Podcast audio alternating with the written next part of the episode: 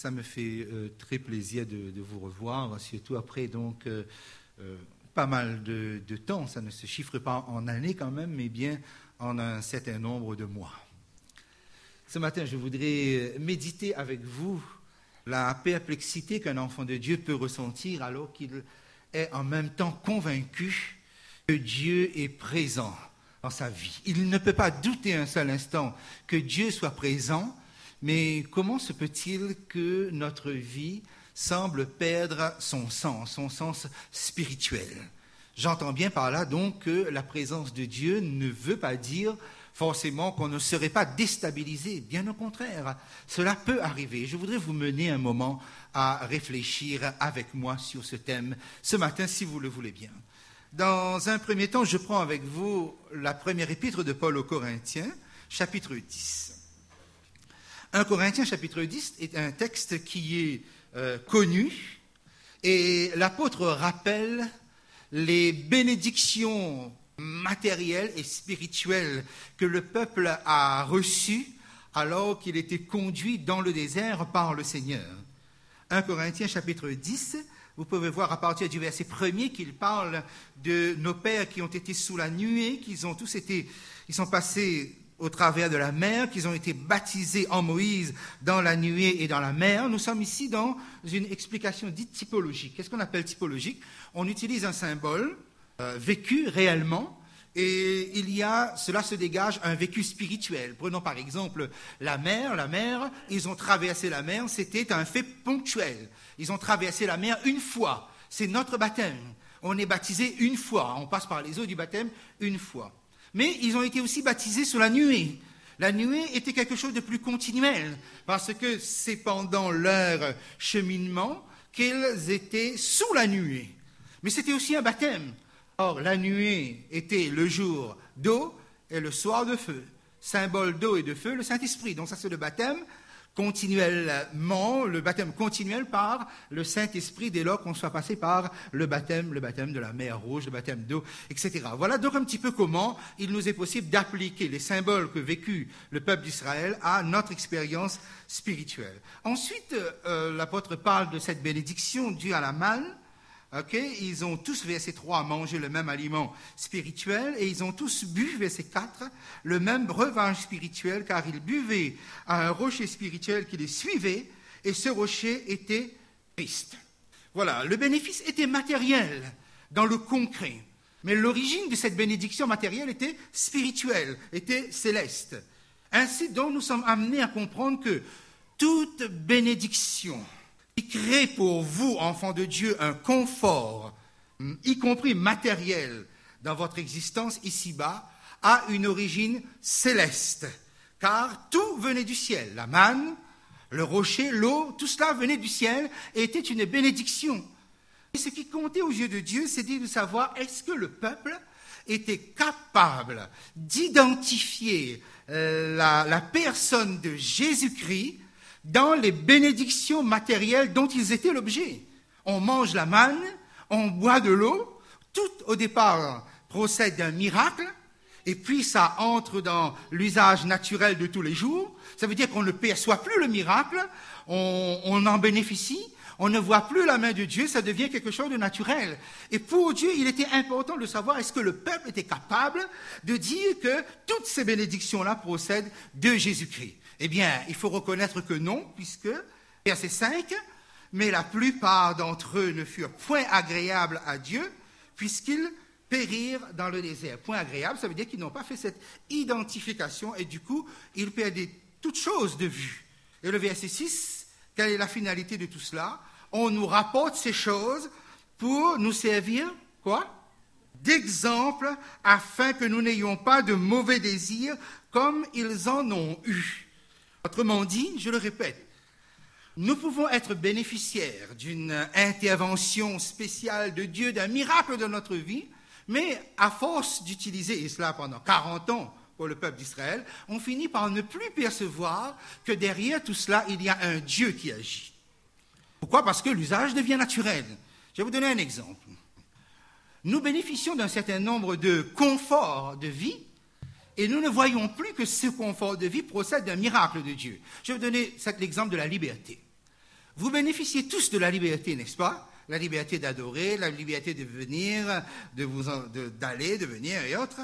Prenons par exemple le fait que, comment expliquer que le diable, qui est le prince de ce monde, qui déteste cette parole que vous avez dans les mains, qui déteste le jour du sabbat, au point de tout faire pour mettre un autre jour à la place, qui déteste ce Jésus que vous avez accepté comme sauveur personnel et dont vous avez juré fidélité, comment se fait-il qu'avec tout cela, vous ayez ici-bas sur cette terre la liberté de pouvoir pratiquer votre foi sans être inquiété un seul instant?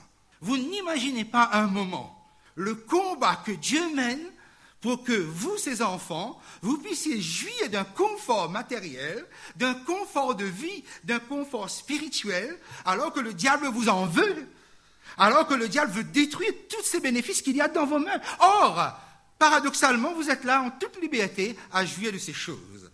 Mes amis, cela n'est pas naturel. C'est devenu naturel parce qu'on en a fait une routine. Chaque, chaque sabbat, je viens à l'église. Chaque jour, je prie, j'étudie la Bible. Je peux même aller frapper de porte en porte, parler de cela. J'ai la liberté du sabbat. Et vous n'imaginez pas un seul instant le combat qui est mené dans la dimension invisible pour que vous, vous puissiez bénéficier de cela. Mais vous ne le voyez plus. Mais un jour, cette liberté vous sera enlevée. Un jour, ce bâtiment, peut-être vous ne voyez pas que c'est une bénédiction d'avoir un lieu de culte, non. C'est devenu tellement habituel, tellement naturel. Vous arrivez, vous vous réunissez, vous repartez, et vous ne pensez pas que Dieu vous a béni. Vous n'identifiez plus Jésus dans toutes ses bénédictions. Mais un jour, ce bâtiment vous sera enlevé. Et quand toutes ces choses vous seront enlevées, alors vous direz, nous avons été bénis sur cette terre. Mais actuellement, il est possible que vos yeux ne le voient pas. Il y a un autre exemple que je pourrais prendre, l'exemple du transport.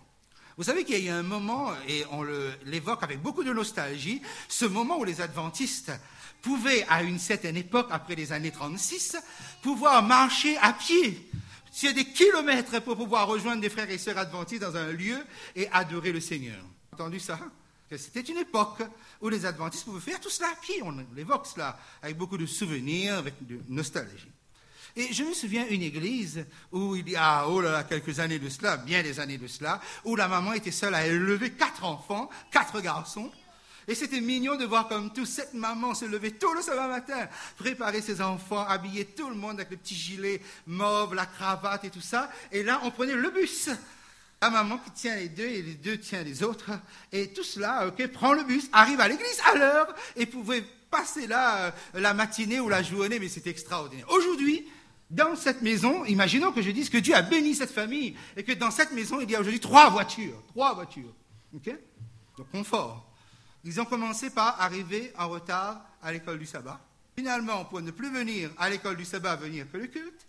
Arriver en retard au culte.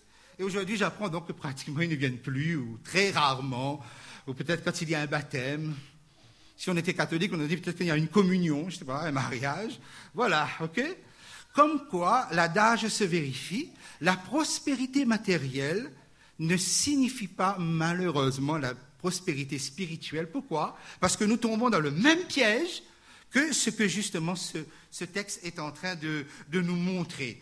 tout cela a été écrit pour nous servir d'exemple et aujourd'hui nous sommes dans le même, le même travers. Nous n'identifions plus Christ, y compris même dans les bénédictions matérielles que le Seigneur peut nous accorder ici-bas. Cela a été écrit pour nous servir d'exemple et je voudrais justement prendre l'exemple d'un homme, l'homme qui a accompagné, et le Seigneur d'ailleurs a prolongé de 40 ans sa vie. Alors si vous vous rappelez euh, le psaume 90 qui a été écrit par Moïse, Moïse l'a écrit à la fin de sa vie après les 40 années du peuple d'Israël dans le désert. Et là, j'avais Moïse. Moïse avait 120 ans quand il a écrit le psaume 90. Et quand il écrit le psaume 90, il dit, l'homme, c'est jours, ok, ça va jusqu'à 70 ans et pour le plus robuste, jusqu'à 80. Mais lui, il a 120. C'est-à-dire donc 40 années de plus. Peut-être qu'il aurait pu jouir tranquillement d'entrer dans la Canaan, euh, d'avoir un bon repos. Non. Le peuple s'est rebellé. Il y a 40 années dans le désert et là, il va falloir que lui qui l'accompagne, ce peuple. On va ce matin s'arrêter un petit instant, si vous voulez bien, sur l'exemple de Moïse pour montrer à quel point cela peut, être, peut nous mener à une très très grande perplexité. Mais toutes ces choses nous ont été données pour nous servir d'exemple. Hébreu chapitre 3. Vous bien? Hébreu chapitre 3, on nous parle de Moïse. Verset 2, chapitre 3, verset 2, Hébreu chapitre 3, verset 2. Jésus qui a été fidèle à celui qu'il a établi, c'est-à-dire à son Père, comme le fut Moïse dans toute sa maison. Voilà, Moïse est déclaré fidèle, confirmé au verset 5. Pour Moïse, il a été fidèle dans toute la maison de Dieu comme serviteur pour rendre témoignage de ce qui devait être annoncé. Vous voyez le mot serviteur qui est ici, c'est un mot unique qu'on ne retrouve pas dans les autres parties de l'Ancien Testament, c'est un mot grec. Nous connaissons au moins déjà deux mots grecs pour le mot serviteur. Nous connaissons le diakonos, qui a donné diacre, nous connaissons le doulos, qui a donné esclave, et il y a un autre mot, et le mot ne s'applique qu'à Moïse. Il n'y a que Moïse seul à qui on applique ce, ce, mot serviteur, mais dans sa compréhension grecque. C'est le mot thérapon. Thérapon. Moïse fut un thérapon fidèle. Qu'est-ce qu'un thérapon? Thérapon a donné thérapie, thérapie a donné thérapeute. C'est quoi un thérapeute? Ce n'est pas un médecin qui va vous guérir de votre maladie, mais c'est quelqu'un qui est capable, avec beaucoup de patience, de s'occuper de quelqu'un dans la durée, c'est-à-dire un thérapeute, celui qui s'assoit aux côtés d'un malade et qui l'écoute, et qui peut l'écouter pendant des heures, qui peut l'écouter pendant des heures et le soigner avec des mots, soigner son âme avec des mots. Voilà comment on nous décrit le rôle de Moïse. Moïse était comme un thérapeute auprès d'Israël. Moïse était cet homme, comme nombre 12, verset 3 nous dit, cet homme fort patient. Il n'y a eu aucun homme aussi patient, aussi doux que lui sur toute la surface de la terre. Et cet homme a été fidèle dans toute sa tâche. Il a rempli son travail devant Dieu comme un thérapeute faut beaucoup de patience pour être un thérapeute. Il faut écouter, il faut conseiller, il faut poser des questions, il faut revenir. Vous voyez, on ne soigne pas la maladie directement, on soigne l'âme, on écoute. Quelquefois, on a besoin aussi de cette thérapie. Voilà comment on nous décrit le rôle de Moïse tout au long de son ministère, à peu près 80 ou 40 années. Et pourtant, cet homme, un jour, donc, va euh, se heurter à une difficulté, à un problème majeur. Psaume chapitre 106, le psaume 106 nous le rapporte. Psaume 106 nous le résume. Vous voulez le prendre avec moi? Psaume 106. Psaume 106 qui résume l'ensemble de l'expérience du peuple d'Israël. Verset 32. Ils irritèrent l'Éternel, psaume 106, verset 32, ils irritèrent l'Éternel près des eaux de Mériba, et Moïse fut puni à cause d'eux. Moïse fut puni à cause d'eux, car ils aigrirent son esprit, et il, c'est-à-dire Moïse, s'exprima légèrement des lèvres. Il s'exprima légèrement des lèvres. Certaines traductions comme la Torah ont donné, Moïse parla sans réfléchir. Ou Jérusalem a dit ses lèvres ont tenu des propos, il a parlé trop vite.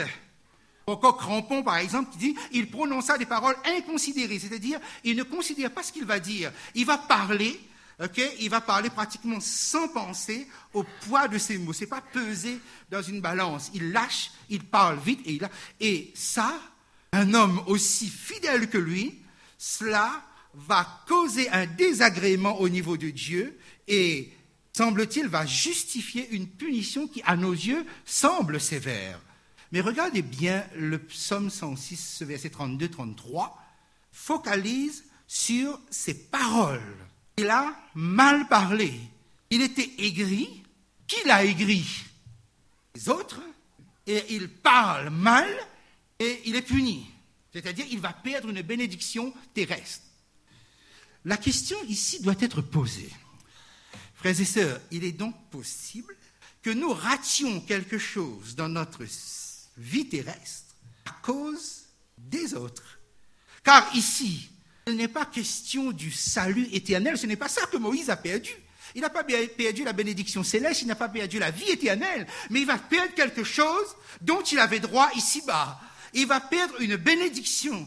Ici, c'est à cause des autres. La question qu'il faut poser, est-il possible à cause de la bêtise des autres, à cause du comportement des autres, je sois amené à perdre ou qu'on me retire une bénédiction à laquelle j'ai droit. Et pourtant, c'est bien ce qui, se passe avec Moïse. La question, elle est, elle est terrible. Moi-même, je dirais, Seigneur, tu es trop dur. Moïse est un homme fidèle à juste une petite parole de trop, ok?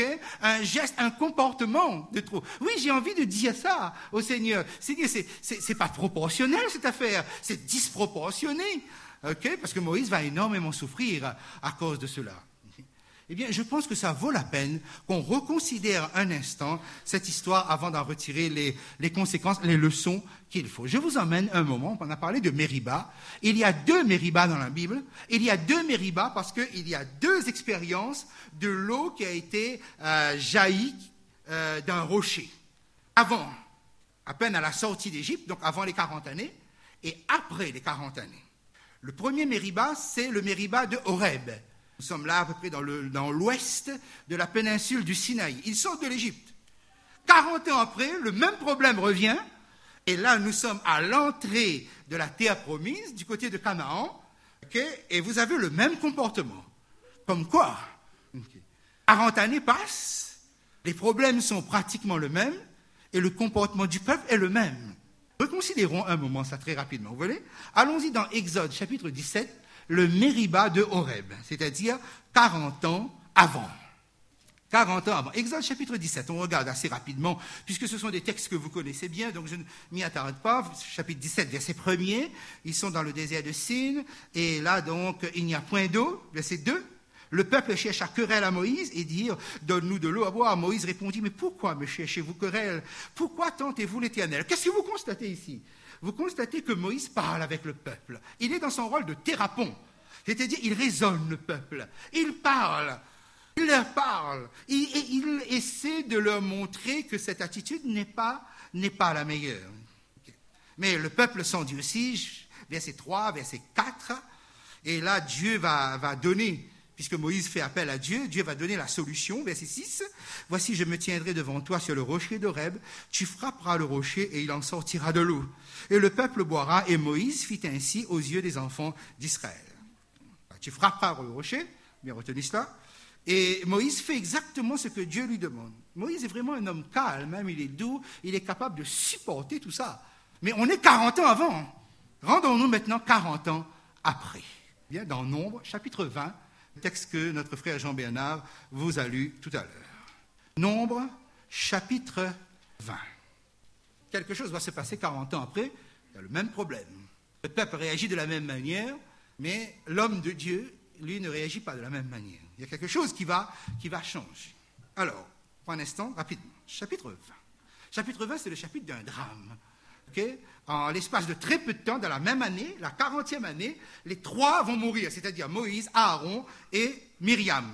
La même famille. Myriam meurt avant, Aaron ensuite et Moïse en dernier. Donc il arrive, verset premier, que Myriam meurt. Nous sommes le premier mois, le peuple s'arrête à Cadès. C'est là que mourut Myriam, ou Marie, mais je préfère Myriam, parce que Myriam, c'est la prononciation euh, hébreu. Marie, c'est grec. On ne peut pas mettre Marie ici, c'est écrit Myriam ici. bon. Myriam fut et elle fut enterrée. Le texte s'arrête là.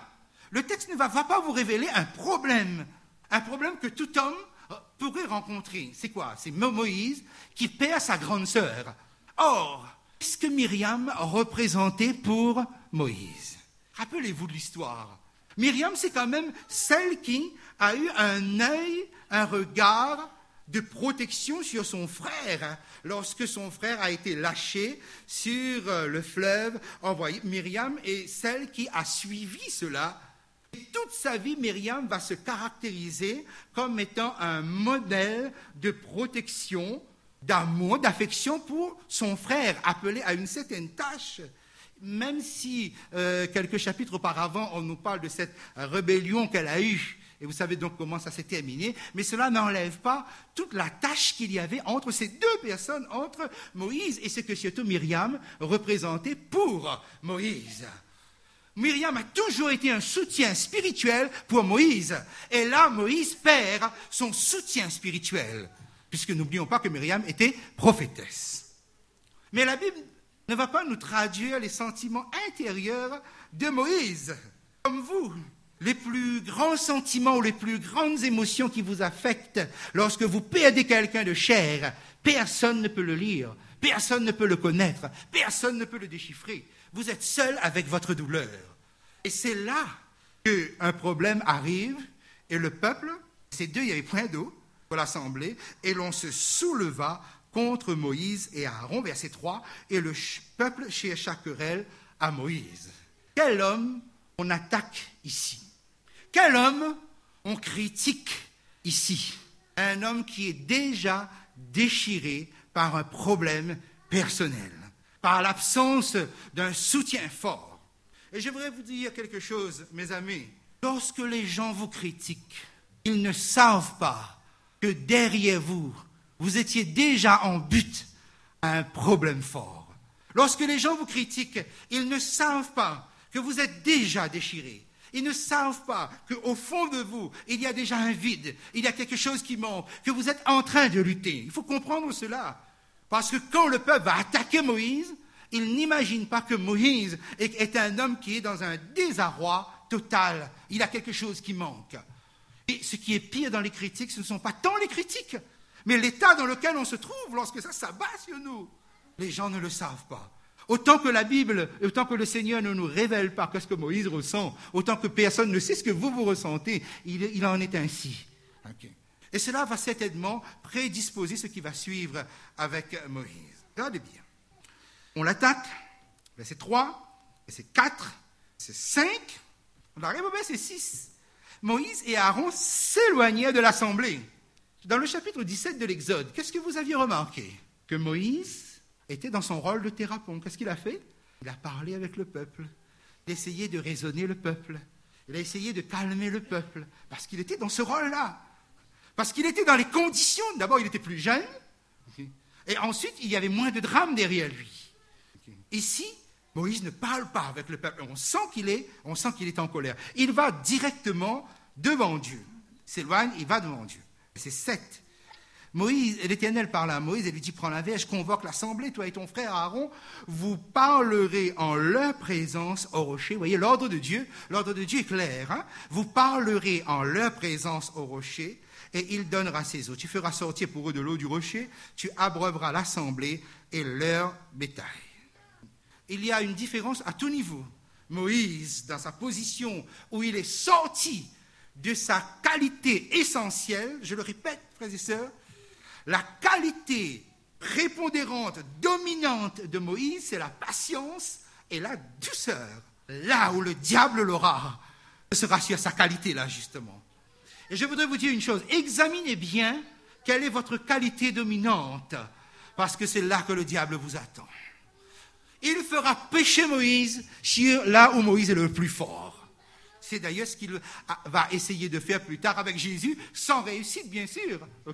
Parce que Moïse, l'homme le plus patient que la terre ait jamais porté, si je reprends ce langage emphatique de l'Ancien Testament, il va pécher sur la patience. L'homme le plus doux va pécher sur la colère. Ah. C'est assez paradoxal, mais c'est bien là que nous arrivons. Et alors, quand on est dans cette situation, c'est-à-dire dès qu'on est à l'inverse de notre essence profonde, peut-on encore entendre Dieu nous parler?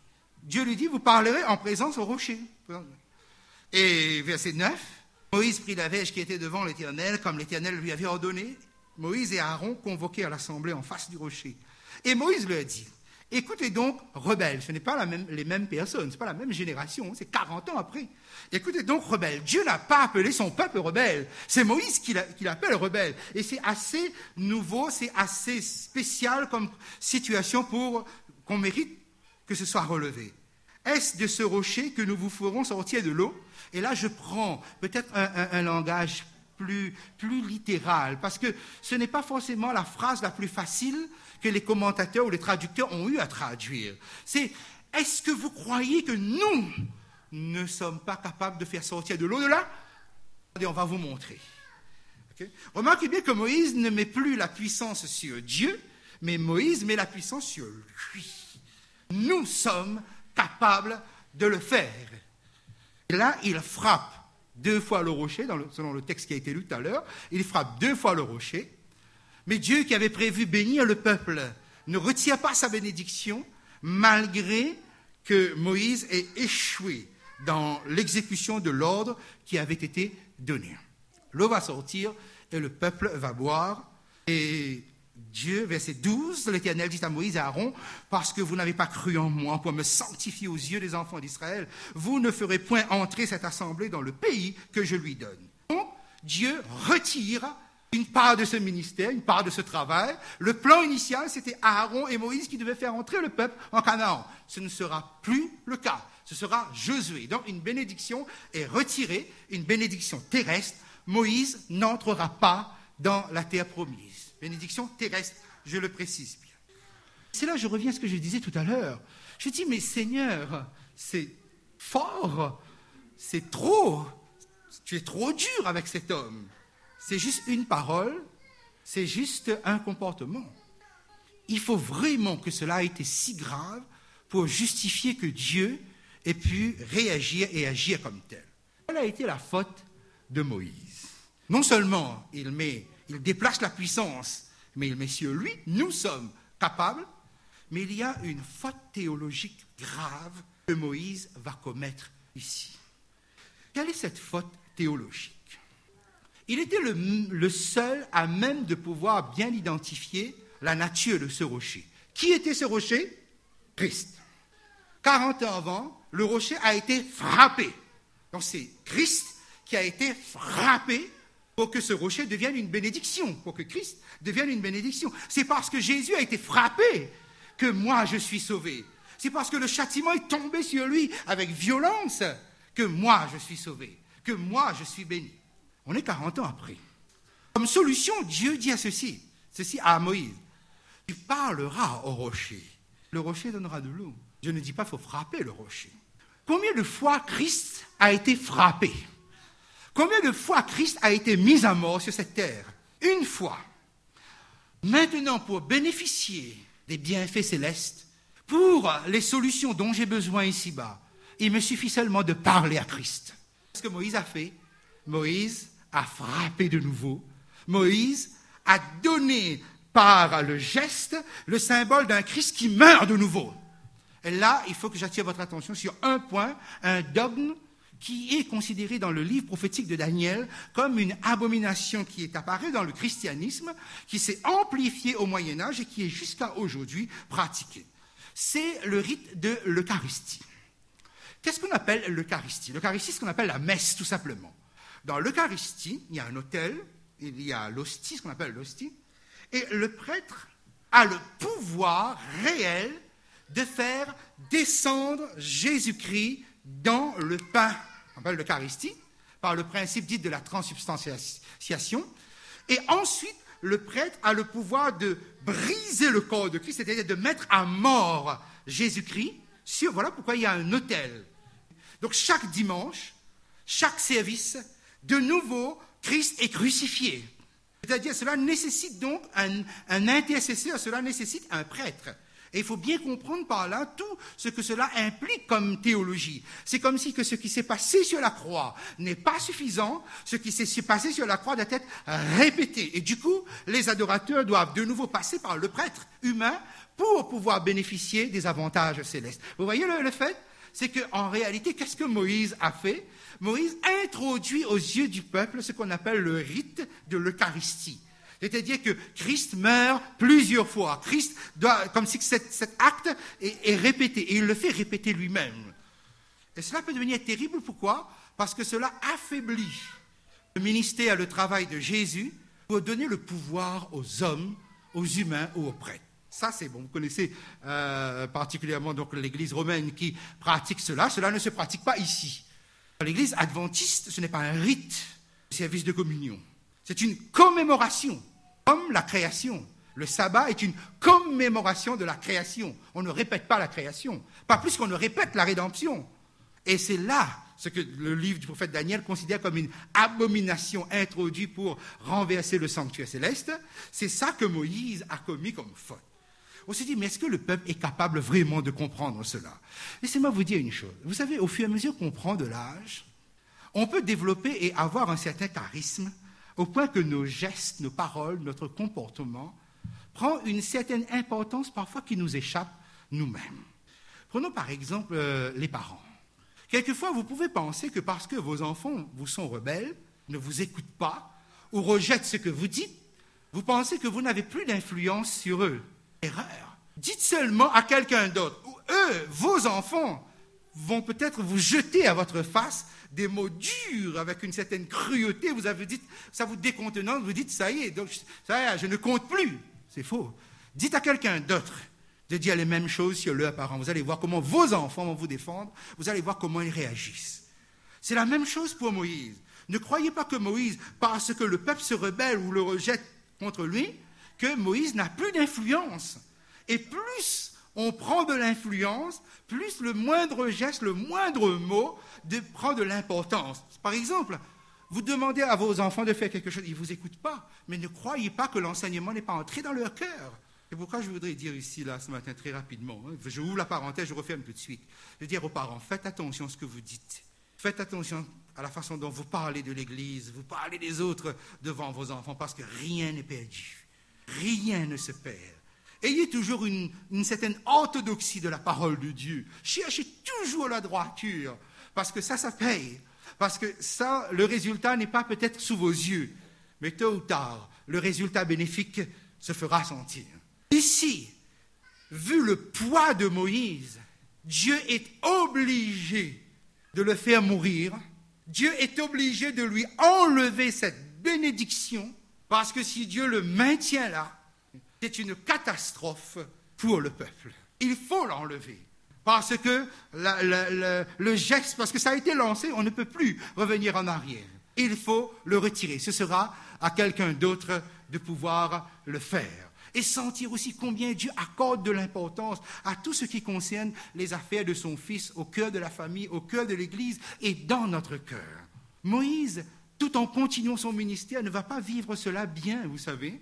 Prenez un instant avec moi Deutéronome, c'est peut-être le, dernier texte que j'aimerais prendre avec vous.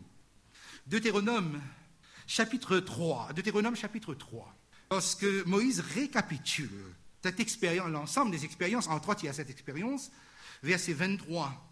En ce temps-là, j'implorais la miséricorde de l'Éternel en disant, Seigneur éternel, tu as commencé à montrer à ton serviteur ta grandeur et ta main puissante, car quel Dieu est-il au ciel et sur la terre qui puisse imiter tes œuvres et tes faits Verset 25, laisse-moi, je t'en prie, laisse-moi, je te prie, laisse-moi, je t'en supplie, laisse-moi voir ce pays, laisse-moi entrer dans ce pays, ce que voir veut dire entrer, et Dieu va bien comprendre cela, parce que Dieu fait ressortir. Laisse-moi, je t'en prie, ne m'enlève pas ça. J'ai vécu toute ma vie pour ça. J'ai souffert pour ça. Tu as prolongé mon existence de 40 ans pour ça. Tu ne peux pas m'enlever ça. Mes amis, il, peut m'arriver à moi aussi de supplier Dieu, Seigneur, mais telle bénédiction, je, le veux. Ne m'enlève pas telle ou telle bénédiction.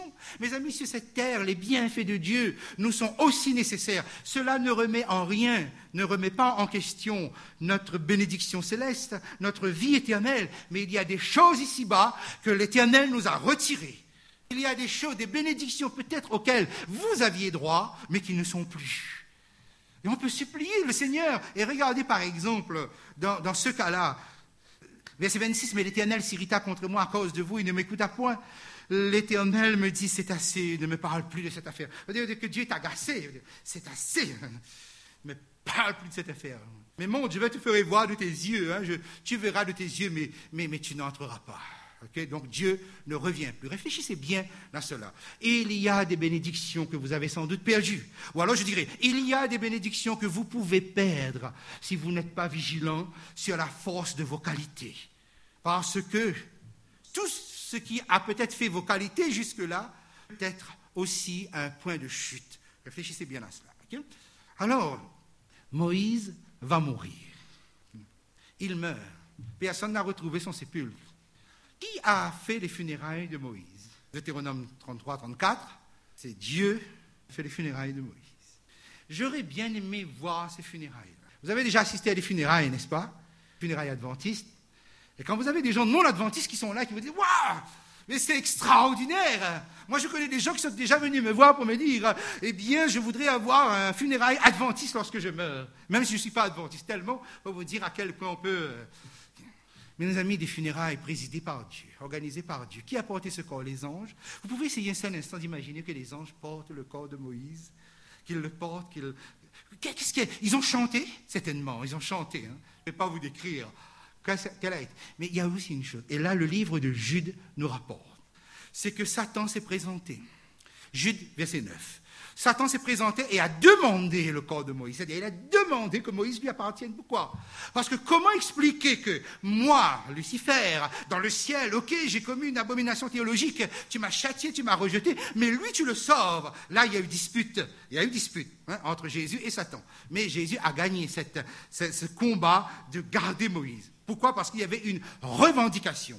Il ne pouvait pas comprendre que Moïse non seulement soit sauvé, mais il y a quelque chose qui va se passer. C'est que Moïse va être ressuscité.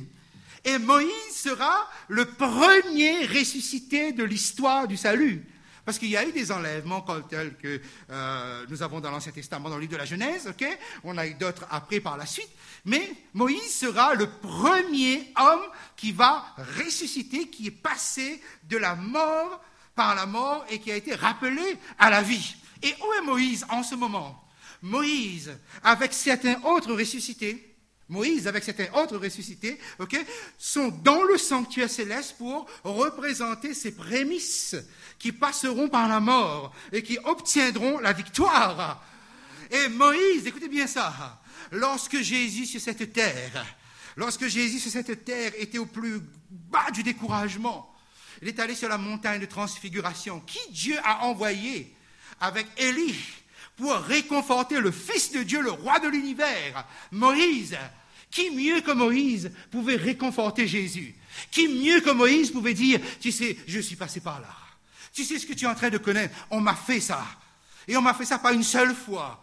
J'ai perdu bien des bénédictions terrestres à cause des hommes. Moïse, qui est passé par toute ces, cette situation amère de frustration ou autre, il est devenu le meilleur réconfort que Jésus pouvait avoir lorsque Jésus était sur cette terre. Ainsi donc, le roi des rois, le roi de l'univers est réconforté par un plus faible que lui. Moi aussi, vous savez, dans ma vie, il m'est arrivé que ce soit les plus faibles qui soient un réconfort pour moi. Je me rappelle d'une fois, d'une expérience que j'ai vécue, j'étais vraiment dans le découragement. Et j'ai visité une sœur, et j'ai cru comprendre que cette sœur n'arrivait pas à finir le mois. Je dis, je ne comprends pas, vous êtes très fidèle à la dîme, vous êtes très fidèle en toutes choses, vous êtes diaconesse. Oui, c'est ce diaconesse qu'on nomme parfois, euh, presque systématiquement dans les commissions de nomination. On demande même plus si vous voulez, on met, on lit devant et on vote tellement. Oui, c'est cette sœur qui chaque, enfin, en tout cas quand c'est son tour, le vendredi matin, qui, qui va au marché forain, qui n'a pas de transport, hein, qui, qui, qui, porte les, les, fleurs dans le, le, bus, ok, qui est fidèle, fidèle. Et j'apprends que cette sœur euh, n'arrive pas à finir le mois. Je suis allé la voir, je dit, mais comment ça se fait? Je ne comprends pas. Vous savez, elle m'a dit, mais frère, m'avez-vous déjà entendu me plaindre? Jamais je n'ai manqué de quoi que ce soit, même si je n'arrive pas à finir le mois. Jamais je n'ai mendié mon pain, jamais je n'ai mendié quoi que ce soit. j'ai toujours eu la parole de Dieu, j'ai toujours eu les cantiques, j'ai toujours chanté, Dieu m'a toujours secouru. Vous savez, quand je suis ressorti de cette expérience avec cette sœur-là, plus que jamais j'étais regonflé dans mon propre ministère. Car si Moïse a été un modèle, un exemple pour Jésus, ben à plus forte raison, mes amis, Moïse est un exemple pour, pour, nous. Nous sommes moins que Jésus. Donc Moïse est un exemple pour chacun de nous. Et j'en arrive à ceci, mais quelle bénédiction Quelle bénédiction Moïse a reçue Quel privilège et nous sommes obligés de conclure ainsi, frères et sœurs, quand Dieu vous enlève une bénédiction sur cette terre, la bénédiction céleste est multipliée par mille ou par un million. Tout ce que vous perdez sur cette terre, le Seigneur l'enregistre et vous bénéficiez de bénédictions célestes, bien, bien plus nombre de fois, bien plus grand, parce que toutes ces bénédictions sont en rapport avec Jésus. C'est ça que le ciel nous apprend, de n'avoir aucune crainte de tout ce qui peut constituer parfois une flétrissure qui reste en nous et dont on n'arrive plus à s'en débarrasser. Et permettez-moi de vous raconter cette petite parabole pour terminer. Cette euh, petite parabole, certainement vous l'avez déjà entendue. Quand je, le la prends en Inde, certains le sortir du Japon, mais je le raconte pour ceux qui ne connaissent pas, mais aussi pour vous-même, parce que j'en ai besoin pour cela. Parce que nous pouvons souffrir sur cette terre. C'est l'histoire de ce porteur d'eau. Certainement, vous avez entendu parler de ça. C'est en tout cas, ça vient de l'Asie. C'est un, homme, un porteur d'eau. On va le en Inde. Hein, vous connaissez l'histoire. Je crois que notre frère Edley euh, avait dû le raconter à l'époque. Je le reprends ici. C'est cet homme, porteur d'eau, deux jarres.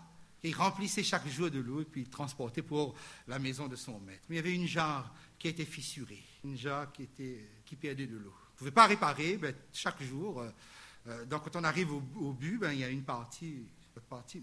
Et euh, un jour, puisque c'est une parabole, la, la jarre qui était fissurée est tellement triste, tellement triste, que le porteur de lui dit, mais pourquoi tu es triste? Il dit, mais je ne peux pas remplir mon office. Regarde l'autre, l'autre est en bonne santé, il à le mettre, il est utile, moi je ne sers à rien, je, suis inutile ici. Regarde, je perds de l'eau, tu ne peux même pas euh, me transporter.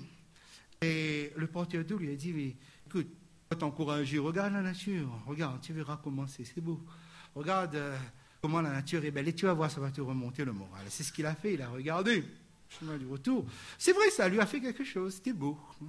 Mais finalement, la, tristesse revient. Et là, le porteur de lui dit, euh, écoute, j'ai remarqué que le long de ton passage, il y avait des fleurs, très belles fleurs. Et de l'autre côté, il n'y avait pas de fleurs. C'est pourquoi? Parce que j'ai vu que tu perdais de l'eau. Alors j'ai semé des graines tout au long de ton passage. Et chaque jour, l'eau que tu perdais arrosait ces graines. Chaque jour, tu arrosais ces graines. Et ça a donné ces fleurs magnifiques que tu vois. Et si le maître peut bénéficier de, si belles fleurs sur sa table chaque jour, c'est parce que tu les arroses, toi, chaque jour. C'est pas beau? Vos souffrances, vos douleurs d'ici-bas arrosent toujours la vie de quelqu'un. Je le dis aux parents, je le dis à tous ceux qui m'écoutaient ce matin. Le Seigneur sait pourquoi certaines guérisons ne nous sont pas apportées. Il sait pourquoi il ne, colmate pas certaines brèches dans nos vies. Il sait pourquoi certaines flétrissures sont maintenues, pourquoi certaines plaies restent ouvertes et saignent. Parce que d'autres sont en train de grandir, sont en train de s'épanouir, sont en train d'atteindre la beauté spirituelle à travers de nos épreuves. Et il fallait que Moïse accepte ce sacrifice. Mais il a fallu que Jésus, par la suite, accepte aussi ce genre de sacrifice pour que nous puissions nous épanouir.